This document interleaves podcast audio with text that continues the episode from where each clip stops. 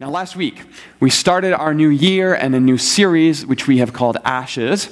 And it could seem like a heavy way to start the new year together and to talk about forgiveness and pain and hurt and how hard it can be to leave old wounds behind. But our goal in this conversation is to do our best to make sure that each of us here is able to start this new year where there is always a lot of excitement about making changes and starting new patterns, we wanted to start this new season off on the right foot, present to the moment. With all of our energy here with us, not trapped in the past, holding on to things that perhaps we should have set down a long time ago. And that's really what forgiveness is all about. Uh, sending our hurt away and moving forward. And that's actually the image we're going to talk about today. But really, what we're doing in this series is we're taking each week in this month to give you a different image or a different metaphor, perhaps just a new way of thinking about forgiveness. And hopefully, one or two, or perhaps even all of these different images will resonate with you in some way. And that will help to begin you to practice forgiveness in a more deliberate and a conscious way in 2017. And I think even if each of us could take just one step forward in that area, that would be an amazing way to start this new year together. And so we actually started our conversation on forgiveness last week by talking about what it isn't. And so we talked about three things last Sunday. Not three unhealthy expectations that we sometimes carry into forgiveness that make it hard for us to do it well. And the first was that forgiveness isn't a moment. Now, sure, sometimes someone offends you and you brush it off and you move on, no big deal. In fact, honestly, we could all probably stand to do that a little bit more. I mean, you realize that not everyone on the internet needs you to put them in their place right now. At least not in this moment. You got all week for that, so slow your roll. But when someone has really, truly hurt you, and they have offered, you have offered a piece of your story to someone, and they have not treated it with the dignity that it deserves, then that will take more than a moment. And it will take more than a single decision for you to forgive well, and that's okay. Forgiveness is a process that we enter into, not a moment. Second, we talked about the fact that forgiveness is not forgetting. And that should seem obvious to us. I mean, you can't make yourself forget anything. I forget things all the time, but never the things I want to forget. Which makes me think that the most effective way to study for a test would be just to try really hard to forget everything that you learned. That may not be good advice, take it at your own risk. But you can't forget what happened, so don't try. Instead, to forgive well is to work to respond in an appropriate, healthy, healing way that moves you into a better future. Now, sometimes that will mean there are new boundaries and consequences that need to be put into place. Sometimes that will mean complete restoration and reconciliation. I think that's always our hope. But you can't heal from what you don't understand. And that starts with remembering. Then finally, we talked about the idea that forgiveness isn't for them. And I think Jesus shows us this one so clearly and beautifully in the parable of the prodigal son. When we hold on to unforgiveness, it really only ever hurts us. The end of Jesus' story. The father is overjoyed because his son is home. And the son is welcomed home and embraced with a celebration, but it is the older brother, uh, the one who is holding on to all of his bitterness. He is the only one who is left outside of the party. And sometimes forgiveness is setting someone free and then realizing it was you. And that's important. So forgiveness is not a moment, forgiveness is not forgetting, and forgiveness is not for them. Let's pray, and then we'll jump into our conversation today. Almighty God, to whom all hearts are open, all desires known, and from whom no secrets are hidden, we give ourselves over to your perfect knowledge this day, to that transparency that defines your window into the deepest parts of our soul. And we ask that we might learn to rest in that vulnerability, fully open, fully known, and yet fully loved. Might we begin to sense how your grace and forgiveness flows down to us and then through us until it courses through every heartbeat and breath into every cell of our existence so that we might be ready for it to flow out of us to those around us, Uh, to those who need it, to those who have hurt us in some way. Uh, to those who perhaps we have had misunderstandings or miscommunications with maybe to those we may have seen imperfectly, perhaps those we may have misjudged, maybe to those we have injured in our attempts to protect ourselves. Might the expansiveness of your forgiveness challenge and change and transform our responses to each other. And might your forgiveness flow down to us and then through us the way that it was designed. In the strong name of the risen Christ, we pray. Amen. All right. Uh, today, some thoughts about what it is, some ideas about what it means to forgive God, and then I want to talk a bit about why it's so important that we learn to forgive ourselves. But I want to start really simply by looking at the words that we use for, or the words that we translate forgiveness in our Bibles. And there are basically two Hebrew words in the Old Testament and one Greek word in the New that sit behind the references to forgiveness in our English Bibles. Now, the Hebrew words are nasa and salak, and the Hebrew word is aphiemi. And nasa is an interesting one because the primary meaning of this word is actually to carry or to burden something. And that seems like almost the opposite of what we might think of when we think of forgiveness. But the meaning here comes from the idea of lifting something.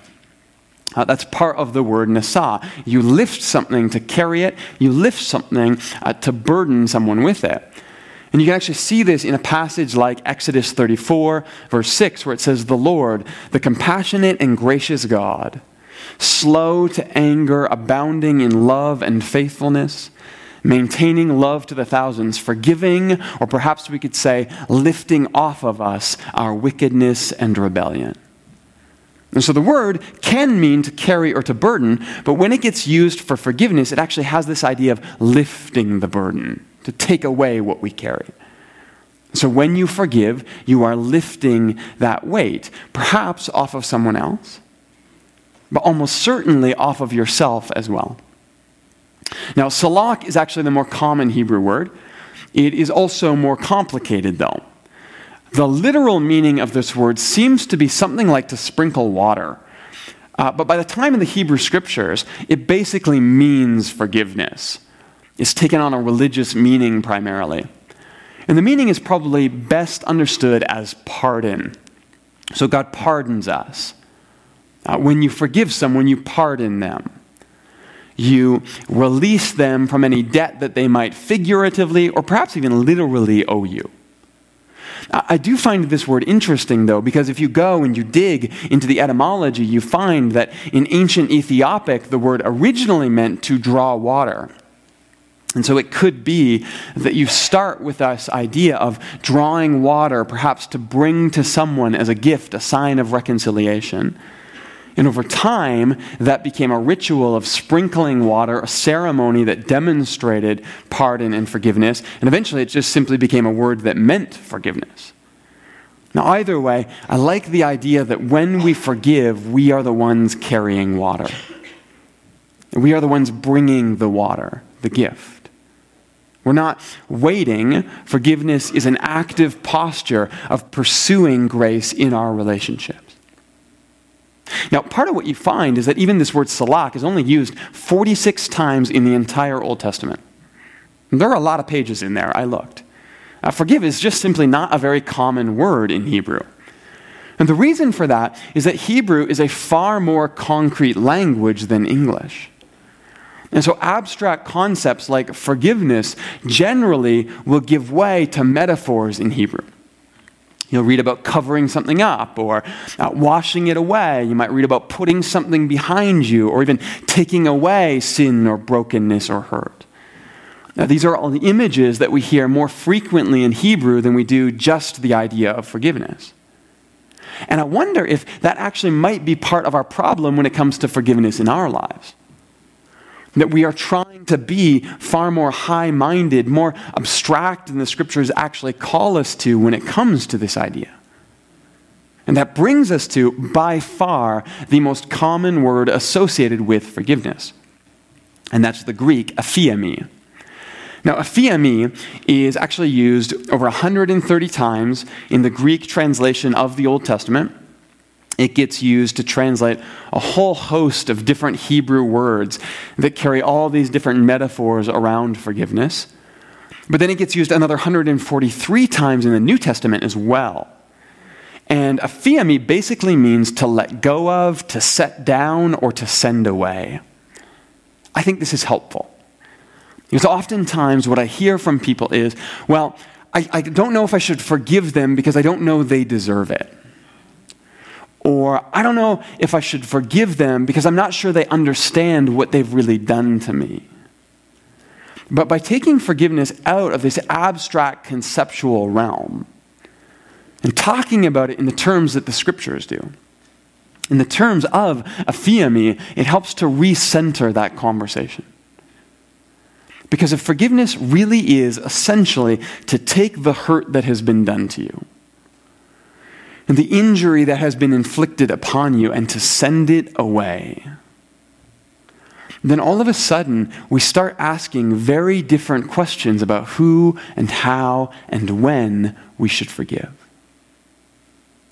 I once had a friend that was in ministry. And he made some very unfortunate decisions that hurt a lot of people. Uh, he let a lot of people down, including myself, and it hurt a lot. Uh, like it or not, when you are a pastor, when you have any role where a lot of eyes are on you, then the personal choices that you make impact a lot of people, even if they are not directly part of the story.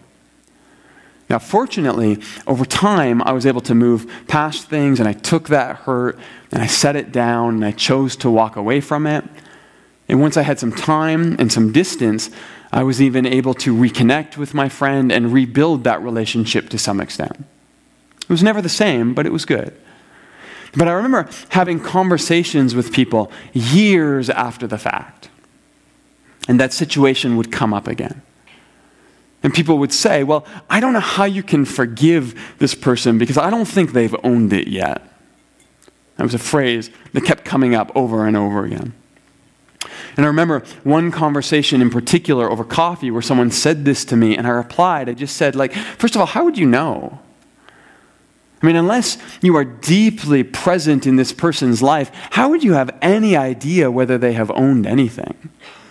And I mean, how would they even prove that to you to your satisfaction? But second, why would that change anything for you? I mean, if someone has hurt you, especially someone you think has done this maliciously or has refused to own it, why would you ever allow that person to decide how long you carry that hurt around with you? That seems insane. I mean, the, the person who injures you, the person especially who doesn't seem to own it or apologize for it, especially the person who doesn't make any changes after it, that is the last person you should ever cede control of your forgiveness to. But what happens is that we confuse our process of sending it away with someone else's process of coming to terms with their own mistakes. And those are two separate things. Remember, forgiveness isn't for them. And here's the hard truth that we sometimes don't want to acknowledge when it comes to our pain that person that hurt you an hour ago, a month ago, a year ago, that's on them. But all of the pain that you have felt since that moment, all of the hurt that you have carried with you into this moment, that has been your choice to hang on to it and to bring it with you here. They aren't the one hurting you anymore. Now, I'm not blaming you. Sometimes you need to hold on to it for a season. And absolutely, you need to take time to process it. You need to carry it with you for a time. That's natural and it's normal. But at some point, assuming that person is not still actively in your life injuring you, that's why we're going to talk about boundaries in a couple weeks. But assuming they are not still inflicting hurt on you, then whether you live with that pain or not, that is ultimately up to you. And when I talk with someone and I ask them, why don't you want to forgive? What I hear over and over are things like, well, I don't want them to think it's okay. Or I don't want to condone what they did. I, want, I don't want them to be off the hook. And immediately I want to say, whoa, whoa, whoa. But those are two separate things. You are not responsible for ensuring they get what they deserve. That's about consequence. And that's important, but it's a separate thing. To forgive is to let go. And to forgive is to send away. To forgive is to choose not to live back there in the past with that hurt anymore. And this might sound harsh, but it's important to recognize that the person that hurt you does not get to make the decision about when you will let it go. And these less abstract, these more concrete images of forgiveness that we find in the scriptures, I think they actually help us here. Because they show us that this is an active posture we are taking with forgiveness. We're not passive when we forgive. We're not at the mercy of the person who hurt us. We're not waiting for forgiveness to magically come in through the doors and find us and fix us. Forgiveness is something that we choose. And even if it takes an incredibly long time, sometimes it does. Even if we have to choose it again every single morning when we get up, even if we have to choose to forgive every time that person pops into our head over and over again, it is our choice, it's not theirs. Now, of course, God is present to us in that process. And His Spirit is near to us and guiding us and healing us as we choose to follow His example of grace. But ironically, I think this is also why it's okay to talk about forgiving God. Because forgiving isn't about assigning blame, it's about leaving our hurt behind. Now, theologically, we could probably all say, well, God doesn't need to be forgiven. I mean, he hasn't done anything wrong. He's perfect. Well, fine. Sometimes the most difficult moments to forgive are the ones where we can't point at someone to blame. Now, this is going to sound silly, but when I was a kid in high school, I played in a few bands. Now, that's not the silly part, I'm getting to that. but we played in a bands, we played a lot of shows, and it was a ton of fun. Uh, one of my closest friends all through high school was in this band with me, and I have great memories of it to this day. In fact, I am still convinced that that's how I caught Rachel, my wife's attention. And truthfully, that's actually why I'm afraid to cut my hair, because I still want her to think that I'm a rock star somewhere inside. Now, by rock star, of course, I mean 18 year old kid playing for 106 people in Peterborough, Ontario, but regardless. At some point, we had played all the local venues in town, and we were all busy with other things in life, and so we decided that we were going to shut this band down. The thing is, a couple months later, my best friend and another guy who was in our band together, they hooked up with a few new guys and they started a new band. And there was nothing shady about this. Like, they, they told me about it, nothing was going on behind my back, there was no drama like that. But it really hurt. And, and truthfully, it completely changed the dynamic in my relationship with my friend. It, it took me years to realize that what I actually needed to do was to forgive him.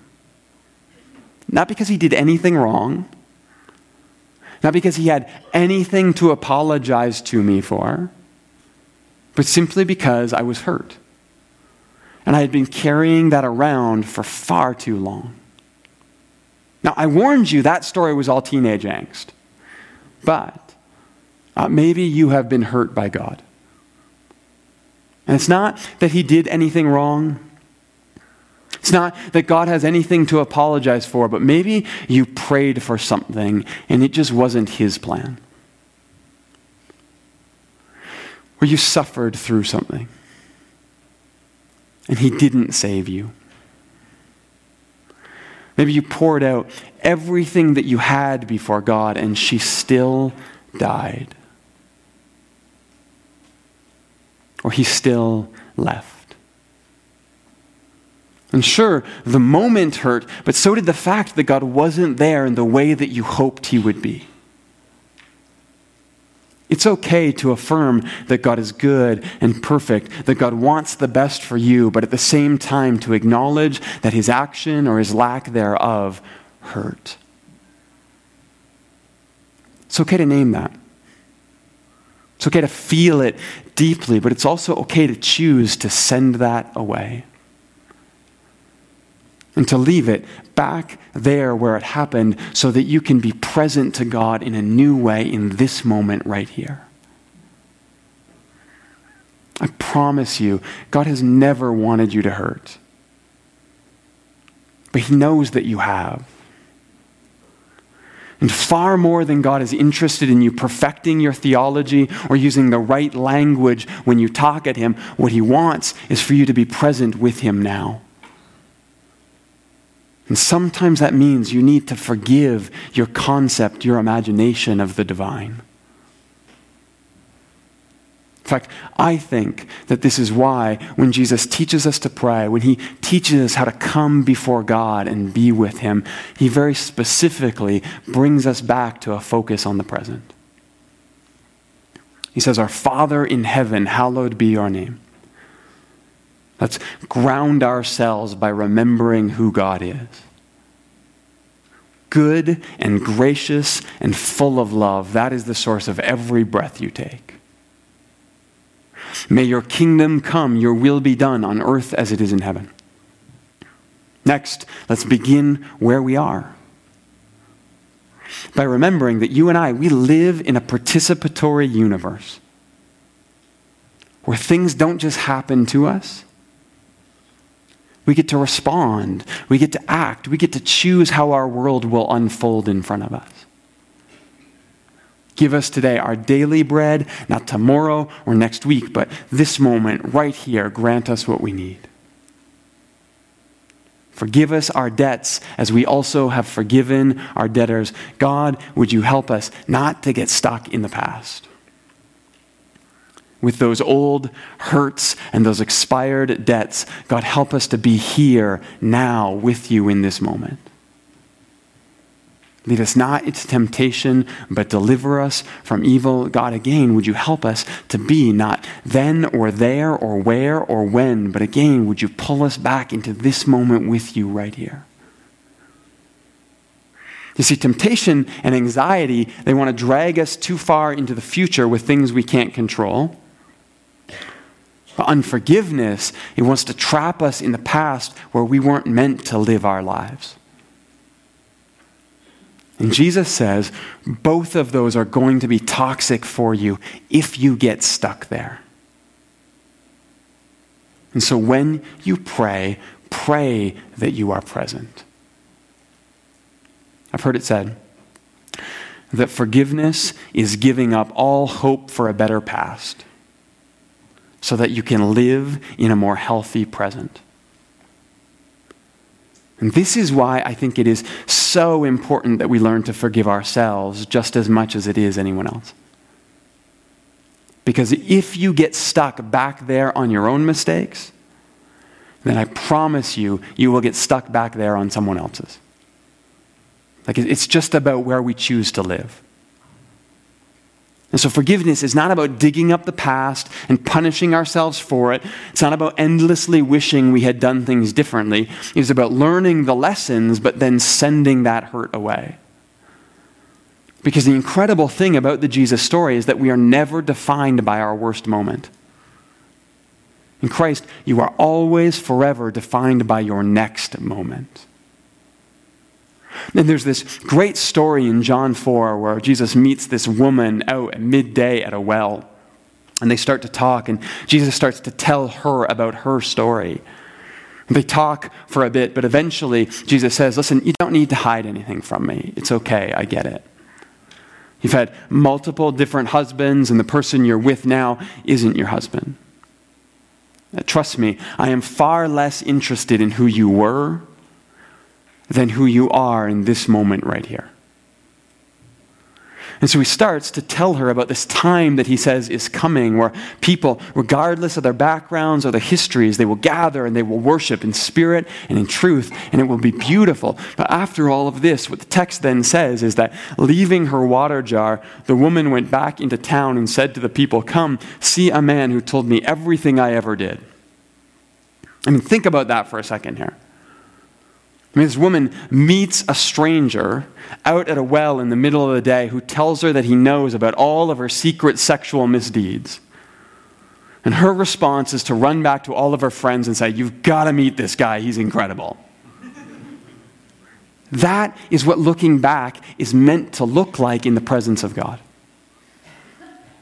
It's not shameful, it's not embarrassing. It's not ugly, it's not judgmental, it's not condemning. It's joyful and it's open and it's freeing and it's beautiful because this is forgiveness at its most raw. It is God coming to help you send all of that away because that's who you were. It's not who you are. This is what happens when you give up all hope for a better past so that you can live in a more beautiful now. And if you have struggled to let someone else off the hook because you're not sure if they deserve it yet, then listen to me. You deserve it. It's time to let go. And if you have struggled to forgive God, because you're not sure if it's okay to say that, you don't need to betray him to acknowledge that sometimes our conceptions of the divine hurt. And if forgiveness isn't about assigning blame, if it's about consciously choosing to move past our pain, then if it seems like God has hurt you in the past, I promise that God is waiting with open arms to receive you in this moment right now. Finally, if you have struggled to forgive yourself, and if the image of you that you see in the mirror comes from a year ago or a decade ago, if what you see comes from some place back there in your past, then understand that this is not the you that God sees. For God, the least interesting part about you is your worst moment. And the only reason that God is interested in helping you look back is so that you can leave it there to be with Him here. So may you forgive others because you deserve to be free of that pain. May you forgive God because He is so much bigger than your imagination of Him. May you forgive yourself because you are more than your worst moment and who God longs you to see yourself as is who you are in this moment right now. Let's pray. God, help us as we continue to wrestle with these images, these metaphors of what it means to forgive, to sink them somewhere deep into our soul, so that if we are struggling to forgive someone in our lives, we would recognize that we are the one who controls when and how and if we will choose to leave that pain behind. God, sometimes there are consequences and there are boundaries that need to be put in place. But the hurt that we carry with us is a choice that we make. God, if we have struggled to forgive you, because we have this imagination about who you are, this conception that has sometimes let us down or has hurt us, then God, would we recognize that it's okay to say we forgive? Because that means we're taking that hurt and we're setting it down and we're walking away towards who you really are. In all of your fullness, in all of your invitation, and everything that you welcome us into. And God, if we are struggling to forgive ourselves, Because our imagination of who we are is wrapped up in this worst moment, this thing that we've done that we just can't seem to get past. Would we come to understand just how uninteresting all of that is? And that this moment, the step that is in front of us, this is the step that your Spirit is present to, helping us and guiding us and encouraging us to take one step in one moment right now. God, might we begin to be present to you and to ourselves, one step at a time, into a more healthy and beautiful future. In the strong name of the risen Christ, we pray. Amen.